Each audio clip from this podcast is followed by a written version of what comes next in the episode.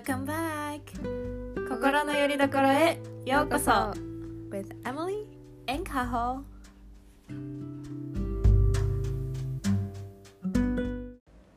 今日のテーマは新年の抱負。With Kaho. 皆さん明けましておめでとうございます。かほです、えー今回は2022年初エピソードということで今年の抱負だったりビジョンだったりお話ししていきたいと思います。あとそれから今回は私カホのソロエピソードになっています。ちょっと緊張してるんですけどまあ私の新年のビジョンとかねあのお話ししたいと思うのでちょっとお付き合いいただけたらなっていうふうに思います。ちなみに来週はエミリーが同じテーマでソロエピソードやる予定なのでそちらもぜひチェックしてください。さて年末年始いかがお過ごしだったでしょうか？まあ私はね正直1月1日今年の1月1日はあんまり調子良くなかったですね。っていうか正直もっと正直言うと今レコードしてるこの段階もあんまり調子は良くないですね。なんかずっと霧がかかった状態みたいな感じであのすごい悪いわけじゃないんですけどまあなんとなくモヤモヤしてたりとか結構不安なタイミングがあったりとかしてますね。あとは、まあ、年末年始って結構生活リズム崩れがちじゃないですかお休みだったりして。で、まあ、私も本当そんな感じで年末は結構友達とダラダラ過ごしたりだとかあとはなんかあの実家にもね年末年始帰ったりしてたのでなんか普段と食事のタイミング違ったりとかあんまり運動ができなかったりとかして結構そういう影響もあったのかなんか消化があんまり良くなかったりしてずっと体が重いよみたいな感じだったりとかあとは、まあ、ホルモンバランスもめちゃくちゃ崩れてる感じがありましたね。結構ずっとモヤモヤ不安な状態で結構いるので。うーん。まあそんな感じで過ごしてますが。皆さんはいかがだったでしょうか？すごいいい年末年始を過ごせたことを祈ってるんですけど、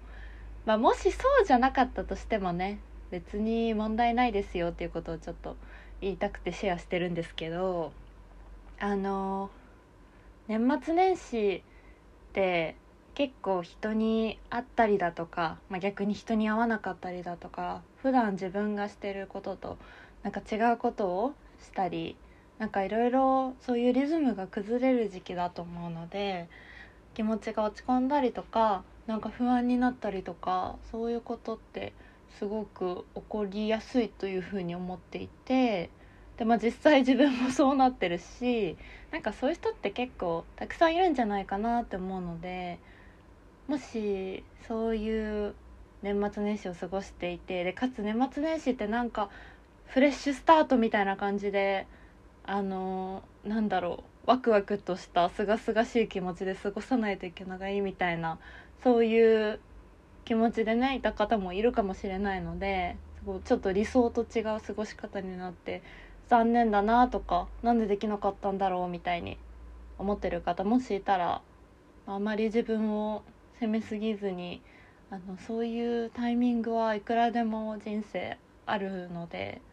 1年の中にっていうか私は多分毎月ぐらいそういうタイミングがあるので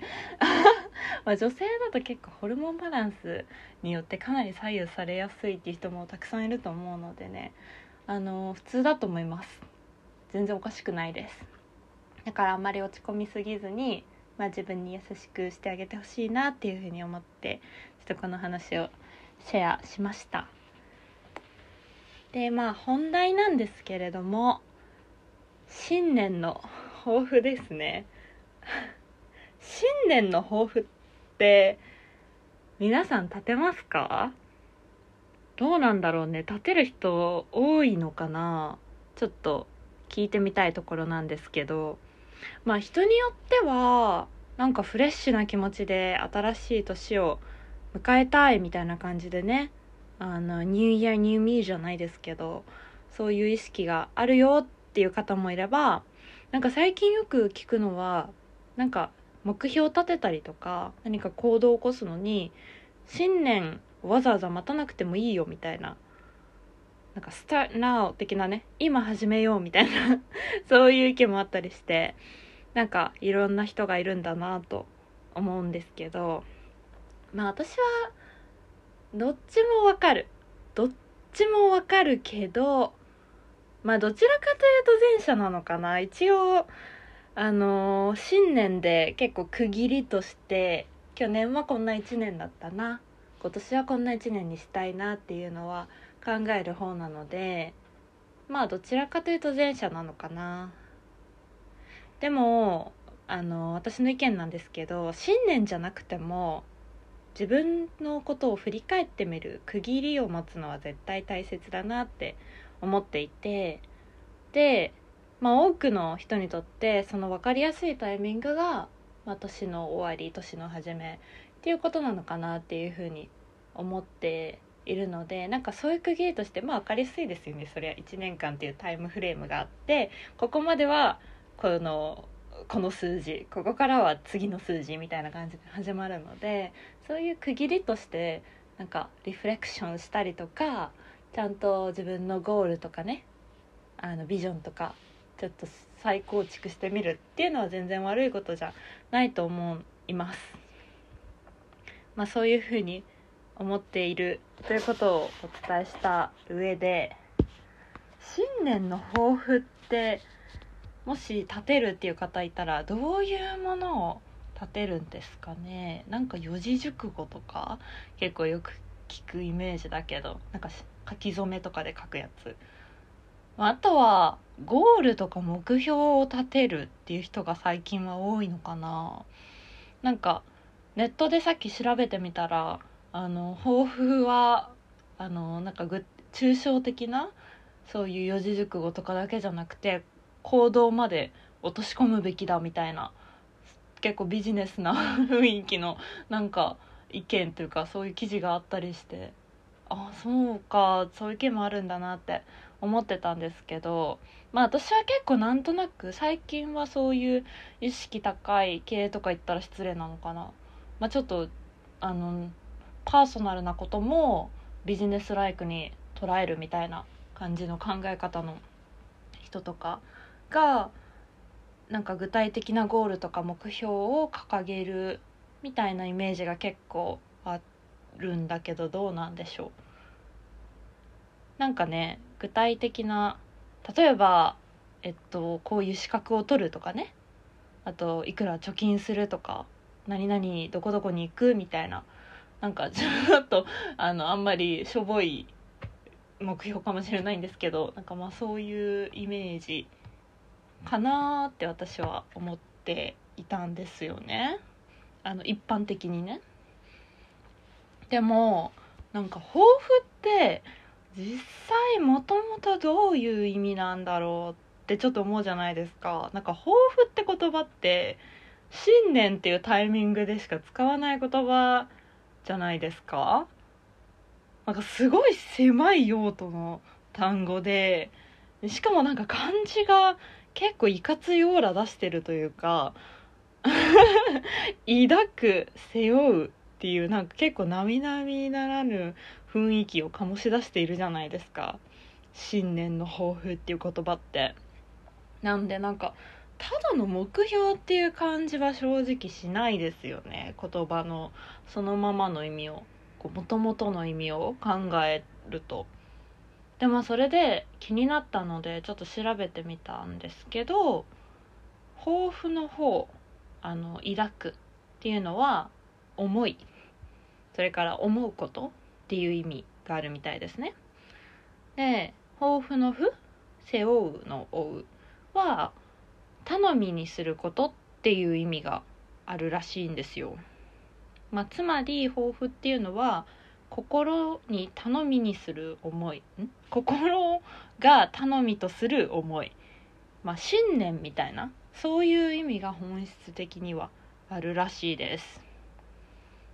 どうなんでしょう？これって皆さんの抱負のイメージと合いますか？私個人的にはこれめちゃくちゃしっくりくるなって思ったんですよ。めちゃくちゃしっくりきてて、まあ、実は私の信念にかけての整理の仕方がなんかまさにこういうイメージ。あの心が頼みにするような思いを考えるっていう感じなんですよ。でまあ私はそれを抱負というよりは1年のテーマっていう風に呼んではいるんですけどなんでまあここからは抱負っていうかテーマっていう感じで話していきたいなと思ったんですけど、まあ、1年通して、まあ、常に頭のバックグラウンドに置いておきたい言葉。なんか頭の中のこう BGM としてずっと投げかけとく言葉。そういう言葉をあの毎年選ぶようにしてます。で迷ったりとかなんか悩んだりとかあのどうしたらいいかな？なんかどういうあの何を基準に決めたらいいかな？何を基準に選んだらいいかな？っていう時あの主に決断する時とかに、まあ、この言葉その この言葉というかそのテーマとなってる単語を思い出してあの、まあ、これを体現するにはどうしたらいいんだろう。どういう選択をしたら私はこの「まるの年」っていうのを体現できる1年を過ごせるんだろうなっていう風なそういう基準で考えるようにしていてなのでなんか基準となるものっていうのが私の信念のテーマなんですね。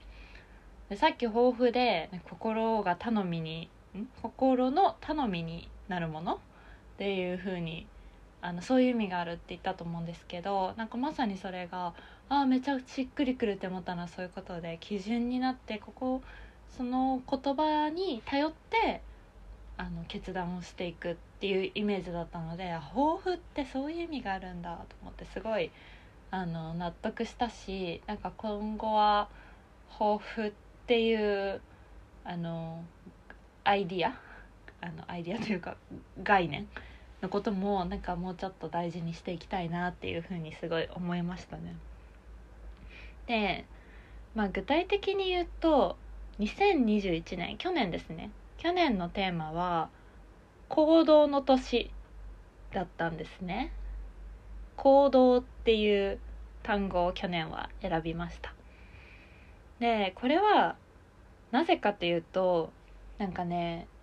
去年がこれだから一昨年か一昨年までの自分ってすごい怖がってばっかりのじ人間だったんですよ。でなんか怖がってばっかりですごい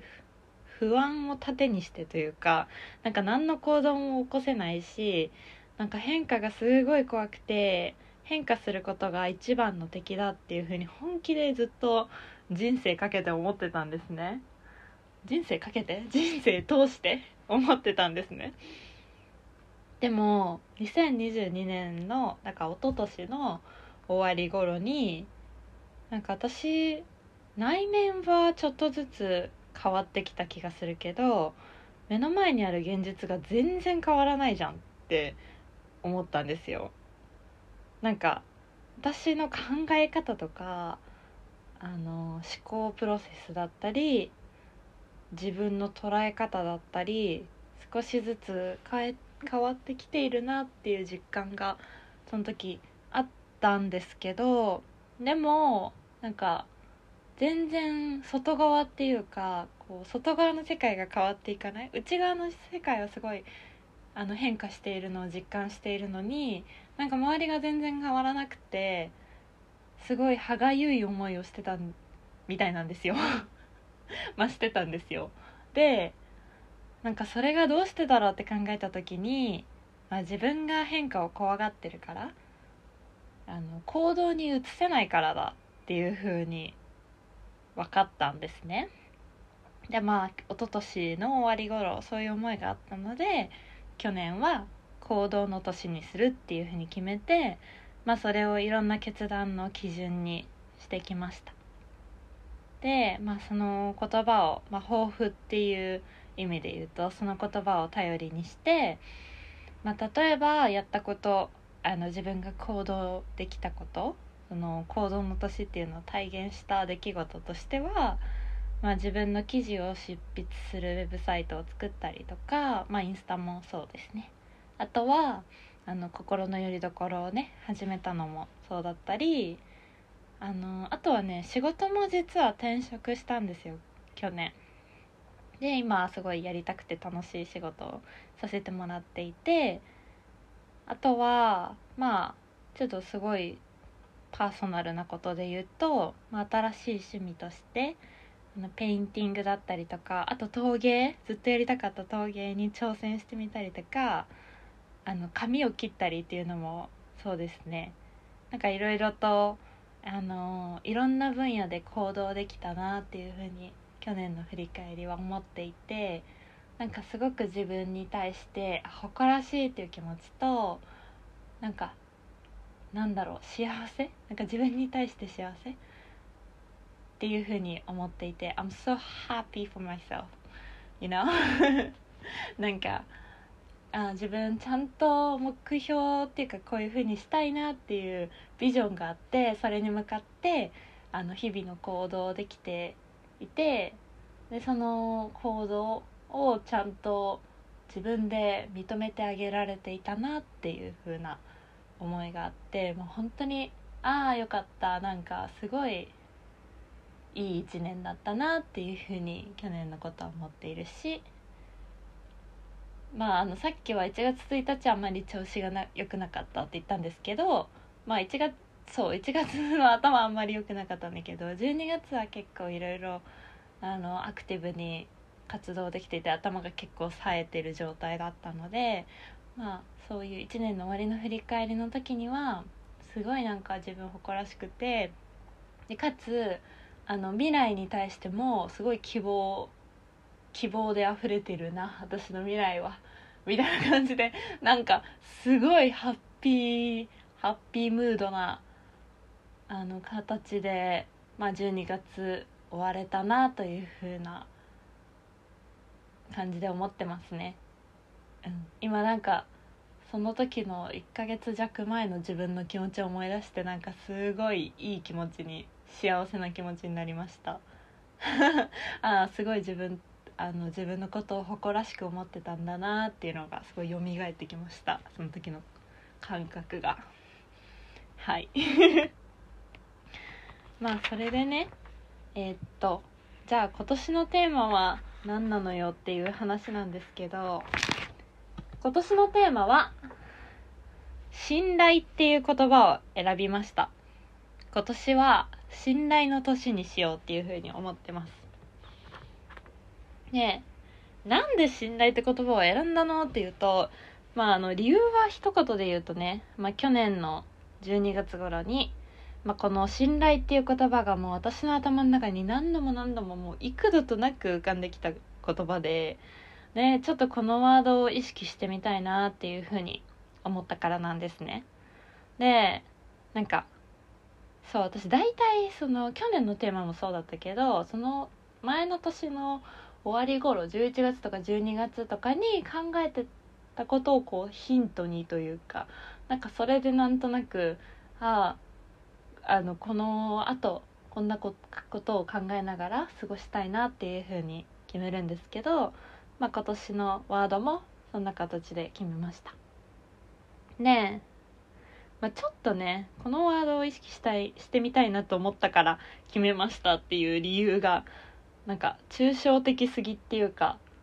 なんだろうなんか理由になってない なってるようでなってないような気がするので、まあ、もうちょっと具体的に話すんですけどまあいきなりなんですけど私にとっては信頼って3つの種類に分類できるかなっていうふうに思ったんですね。で、まあ、その3つの種類が何かというと1つは人を信頼すること。それから人に信頼されること。最後に自分を信頼することっていう3つの種類があるっていうふうに思っていて。でなんかこの全ての種類の信頼っていうものが私の人生に今すごく必要だっっていうふうに思ったし、まあ、あったらもっともっと人生豊かになるはずだっていうふうに思っていてなんかねちょっと具体的な話するんですけど例えば私あの完璧主義なんですよ。実は。実はなのか分かんないけど。まあそうなんですね。で結構なんか555の精神だしなんかあの燃え尽きてしまうこともあの全然珍しくはないというかなんかもっとできるもっとできるみたいな感じでなんか自分を追い込むのが癖なのであの完璧主義なんですけどただ完璧主義だってことに全然気が付いてなかったんですよ。でちょっと前にやっとあ私って完璧主義者だったんだっていうふうに気が付いて本当にそれまでは自覚がなかったんですよね。でなんかね自分が自分を追い込みがちってことは知ってたんですけどそれが完璧主義っていうことだとは全然思わなかったんですよ。不思議なことに。今考えるとめっちゃ不思議だけど。まあでもなんかまあ自分的には全然自覚はなくってでそれに気がついたのがいつ頃？10月とか11月とかかなそれこそって感じだったんですよね。まあ完璧主義者だからこそ、まあ、例えば仕事でミスがあったりとかするとまあ異常に落ち込んで異常にっていうかうんなんて言うんだろう。I take it personal. You know? Like うん難しいね。必要以上に応えてしまったりとか精神的にちょっと応えてしまったりとかまあそれも体調にももちろんよるんですけど、まあ、そういう時があったりとか、まあ、あとはグループで話すことにすごい強い苦手意識があってそれもまあちょっと自分的にはなんとかあの力を注ぎたいなって思ってることでもあるんですけどまあそういう苦手意識があって、まあ、それもあの私の発言の全てがなんかグルそのグループで話す何かになんか貢献しなきゃっていう気持ちがすごい強いみたいでなんか発言一つ一つが、まあ、例えばなんか笑いを起こすとかこう誰かに話を振るとか何かの役割を背負わなければみたいななんか謎のプレッシャーをすごい感じてしまって、まあ、そういうのとかも完璧主義っていうところから来てるのかなって、まあ、ちょっと考えてみて思ったりしてまして。でね、まあ、そういう完璧主義って完璧って言うんですけど自分では別に完璧を目指してるつもりはないんですよね。だから私も自覚がなかったし多くの人がそういう自覚ないんじゃないかなって思うんですけどなんかねうまくやらなきゃとかできる限りの最善を尽くすできる限りの最高を目指すっていう風に表面上に現れるものででなんかそれってすごくいいことじゃないですか。こう聞こえはすごいいいですよね。なんかできる限り頑張るやる。できる限りの最高をやるみたいな。すごいいいことですよね。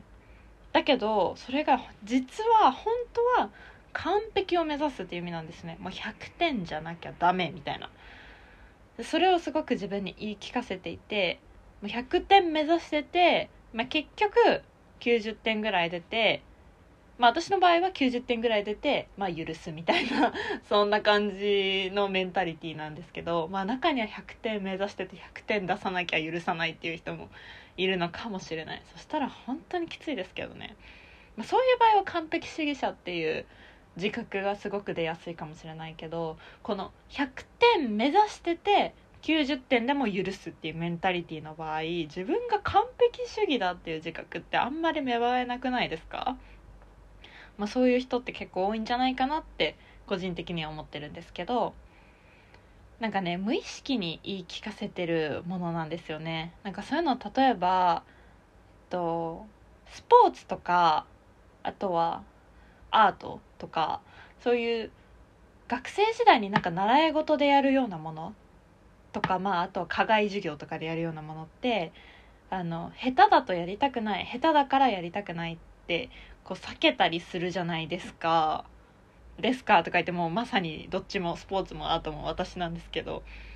まあなんか自分はそういう人間だったのでそういうところにもすごく現れているなと思っててなんかある程度上手くないと意味ないみたいな下手ならやる意味がないじゃんっていうところからすごい避けてるんだと思う避けてきたんだと思うんですよね。なんかやるからには一番だったりとか例えばスポーツだったら何だろう？レギュラー？スタメン？わかんないけど とか？だったりあと私演劇を中高の時にずっとやってたんですけど、まあ、演劇だったら、まあ、分かりやすいところで言うと役もらえるとか。なんかそういうところからあのまあそれで初めて何て言うのかな？役もらえたりとかレギュラーになってそれで初めてやる意味がある。そうじゃないならやる意味がないっていう価値観から来てるものだなっていうふうに完璧主義ってね私の場合はすごい思っててなんかそれが大人になってもすごい自分に作用しているなって思うしなんかそれが分かりやすいところで言うとさっき少し話したあのずっと挑戦したかったペインティングとか陶芸とかを去年始めたっていうふうに言ったと思うんですけどなんかアート活動とかにもなんか下手だからやりたくないとかどうせできないみたいなねなんかそういう苦手意識がすごくあってずっと挑戦できなかったりとかなんか自分の何て言うの表現したいみたいな気持ちをすごい否定してきちゃってたのでなんかそういうふうに考えるとすごい悲しいなって思いつつなんかこれからの人生豊かにするためにもその完璧主義っていうものをすごい手放したいなっていうふうに思ってるものの一つですね。はいということでまあちょっと話を戻すんですけどうんまあ自分がね完璧主義っていうことに気がついた時に、まあ、これあの信頼っていう言葉を選んだ理由の例として話してるんで、まあ、それに気がついた時にえっとね人への信頼他人への信頼まあ信頼というか信頼関係かなそれから自分との信頼関係っていうのが足りないことが自分の完璧主義の原因の一つなんじゃないかなっていうふうに思ったんですよ。で、まあ、どういうことかっていうと例えば仕事とかだと、まあ、ちっちゃいミスを自分がしたとするじゃないですか。まあ、本当になんか例えばスペル間違ってるよとかあのここのスペースおかしいよとかわかんないけどそういうこと？でそれを誰かが指摘してくれたとする。でそれで例えばなんか「ああもうダメだ」みたいなああ、迷惑かけちゃった、みたいなね。なんかあの人に呆れられてるんじゃないかとかね。なんかちゃんと自分でチェックしてんの？とか思われてるんじゃないかみたいな。ちょっと被害妄想じゃないですけど、なんかそういう風に感じる時もありますよね。調子が悪い時だと。あとは、例えば、まあ友達とかね、出かける時とかに私これよくあるんですけど一つのことがうまくいかなくてちょっと計画が狂う時、まあ、旅行とかで例えばえっとなんか自分のしかもそれも自分が準備したりとか調べたりもっとちゃんと調べてればもなんていうか計画がもっとねうまくいったかもしれないのにっていう時に結構落ち込みがちでうんなんか例えばここのお店予約しとくべきだったみたいな行きたかったお店に入れなくてでしかもそれなんかね何日か前までに予約してれば入れたとかあとはなんか普通に場所間違えちゃったとかなんかそういうことが起きた時にすごいなんていうか落ち込むというか精神的にちょっと来るストレスになることがあって、まあ、それって完璧主義だからだなってすごい思うんですけどでなんでそれが信頼関係って言葉につながるのかって考えるとちょっと一回考えてみてほしいんですけど冷静に。この状況で少しのミスをしたりとか仕事でね友達と旅行してる時に少し調査不足だったみたいなことここの状況で相手に迷惑かけちゃったとか呆れられてるとかあ私のせいだみたいな風に思うとしたら思うとしたらですよ。そんな程度の信頼関係なのかっていう話なんですよね。だってなんかそんなちっちゃいことであえっとね呆れられてるとか私のせいだって思うってことは私のこのミスでこの人との関係が崩れてしまうんじゃないか？とか傷がついてしまうんじゃないかっていう不安だと思うんですよ。もっと分かりやすい言葉で言うとこの人に見捨てられるんじゃないか？っていうことですよね。でそんなことでそんなことってまあすごい小さいことっていう例で今話してるのですごい小さいことで見捨てられるかもしれないっていう風に不安になってしまうくらいの信頼関係ということが問題だと思うんですよ。でまあ実際そうなのかもしれないしもしくは自分の客観的な評価がうまくできていなくてあの間違ったエバリュエーションしているあの間違った判断というか評価というかこうかん人間関係においてちょっと見誤って見誤っているっていう可能性もあるし、まあ、それはまたちょっと別2つは少し違うことなんですけど、まあ、どちらにせよそういう信頼関係だっていうふうに自分が捉えているっていうことですよね。でなんかどっちにしてもそれって改善できるししかもするべきだっていうふうに思っていてだってなんか相手に失礼じゃないですかもしあのうまくなんていうか正しい判断人間関係の正しい判断ができていない場合って相手はすごく自分のことを信頼してくれていて自分もその人のことを信頼しているというふうに思っている。っていう実際そういう信頼関係があるのに私だけがそこを過小評価しているっていう状況だとしたら相手にめちゃくちゃ失礼ですよね。だしなんかもう鳥越苦労というかあのいらない心配なんですよね。その見捨てられるかもしれないという不安って。だからそこ絶対改善できるしするべきだっていうふうに思うんですよでもしもあの実際にそれぐらいの信頼関係まあなんか出会ってまだ日が浅いとか全然あると思うしなんかそういう関係なんだとしたらあのもっと心を開いていくべきだっていうふうにも思うんですよね。あの本当に大事な関係性を築きたい人なのであればそれが仕事かもしれないし友情かもしれないし恋愛かもしれないし家族かもしれないしわからないですけどもっと心を開いてあの信頼関係信頼関係ってさなんか最初からなんかの例えば友達だからもう全部信頼するみたいな風に生まれるわけじゃなくて少しずつあのお互いに心を開いていって少しずつ相手のことを信頼していってあこの人ならこのことを話せるっていう風に何て言うの？どんどんその信頼度合いがこう増えていってでまた少しこの今自分的にこの人ここまで信頼絶対できるっていうところから少し上のレベルのことをまたあのやってみてでもっと信頼が増えるみたいなねちょっとレベルアップ的ななんかそんな感じで構築されていく関係だと思うんですよ。でその第一歩がやっぱリスクかもしれないけど自分が相手に心を開いて信頼してみる。まず信頼関係ないけどそれでもしてみる。っていうちょっとパラドックスかもしれないですけどっていうことが第一歩だなっていうふうに思うので、まあ、実際にその信頼関係がないあのあんまりないっていう状態ならまず自分からここ何？心を開くっていうのをやってみることだなっていうふうにも思うんですよ。うん、あとそれから、えっと、自分への信頼っていうのもそうでなんか本当は一番いい状態もう理想的な状態を言うと自分はもう存在しているだけでもうただそれだけで価値があるっていう強い確信があってなんかそこにちゃんと納得していれば完璧主義なんて本当は手放せるはずなんですよね。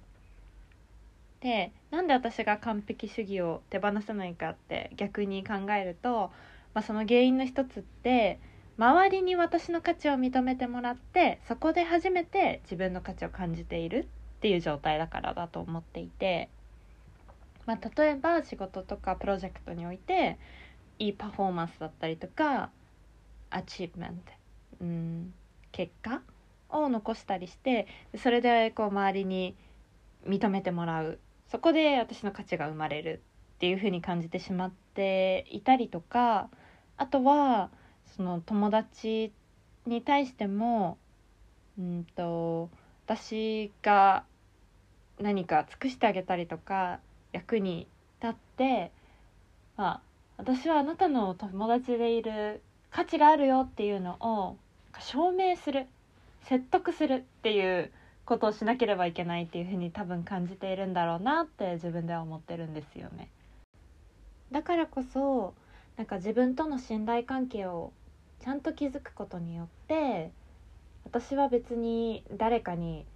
私は価値があるんだよって私を見て私を認めてっていう風に証明したりとか説得する必要なんて本当はなくってただそこにいてただ存在しているっていうそれだけですごく価値があるしわざわざ誰かをなんか頑張って説得していい友達いい同僚いい恋人いい娘いい妹とかねそういう風にしていなくてもそれであることは別に間違い悪いことは何もないけれども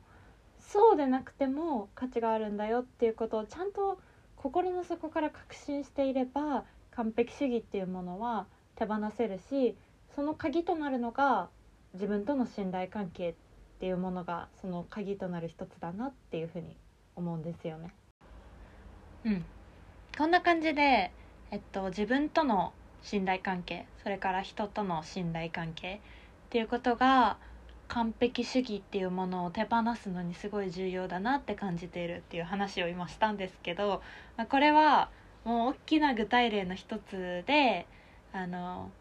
他にもたくさん自分の中で重要って思ってる、まあ、トピックだったり自分の中で課題って感じてるものをなんかいろいろぐるぐる考えてる時にあのいろんなところもあちらこちらでもう信頼誰かを信用する自分を信用する。それから相手を頼るとか相手に信頼されるとかなんかそういう言葉がすごく飛び交っていてなんかめちゃくちゃ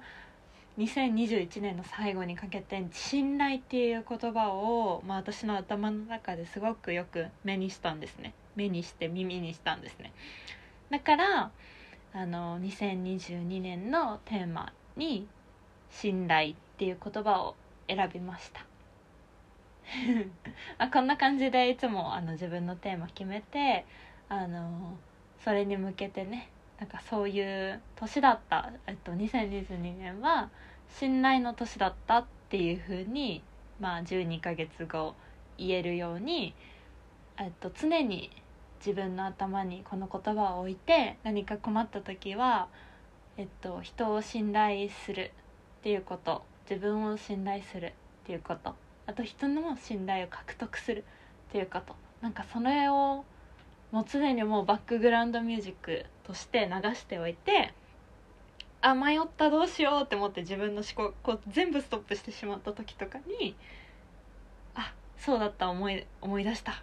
信頼っていう言葉があるんだったっていうふうに気がつけるようにそういうイメージでテーマをいつも決めてます。それからもう一個最近すごく重要だなって思ってるコンセプトちょっとだけお話しするとえっと結果よりそれを通して私が成長するのかまたはしたのかっ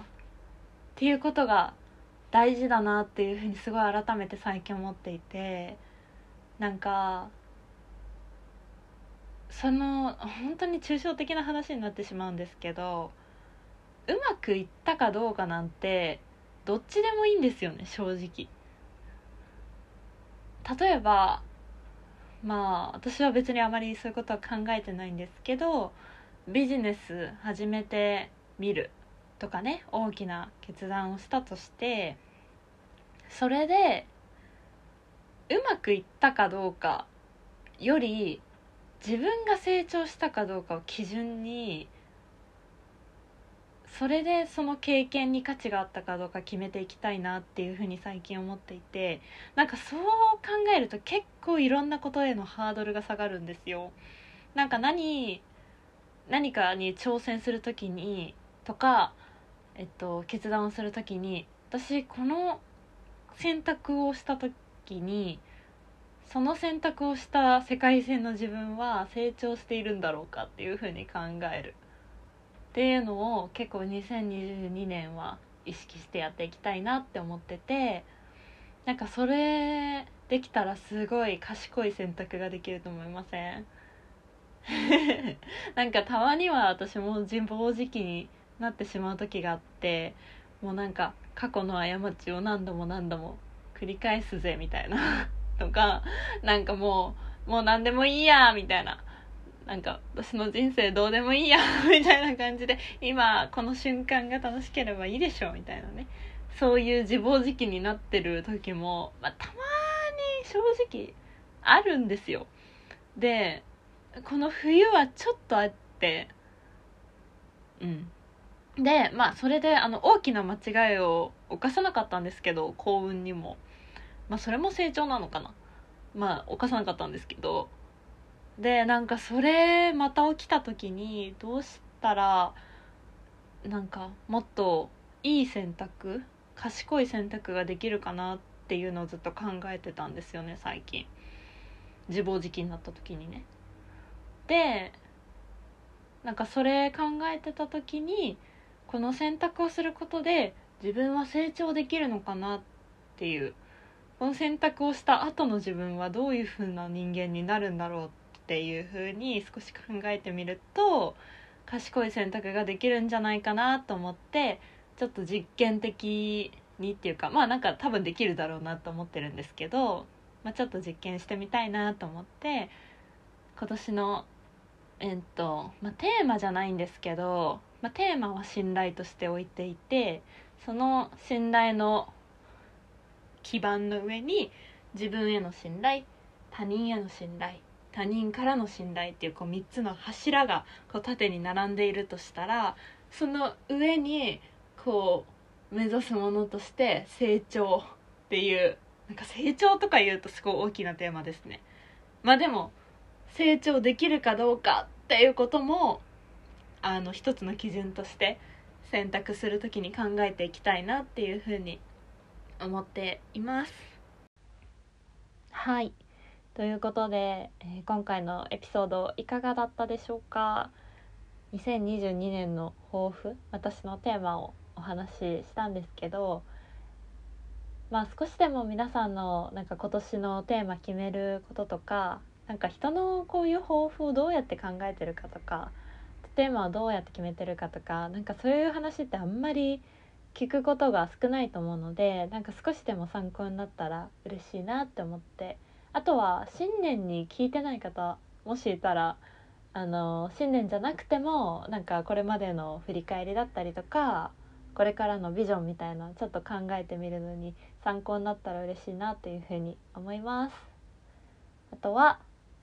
そうですね信頼っていうことについてすごくたくさんお話ししたんですけど、まあ、少しでも、ま、自分への信頼を少しだけ持ってみたりとかあとは誰か他の人にちょっとだけオープンアップする心を開いてあげるっていうことをちょっとだけ意識してみてなんかもし皆さんの人生がなんか少しでも豊かになったら嬉しいなっていうふうに思います。ということでこれから数日間それをちょっとだけ意識して過ごしてみてくださいね。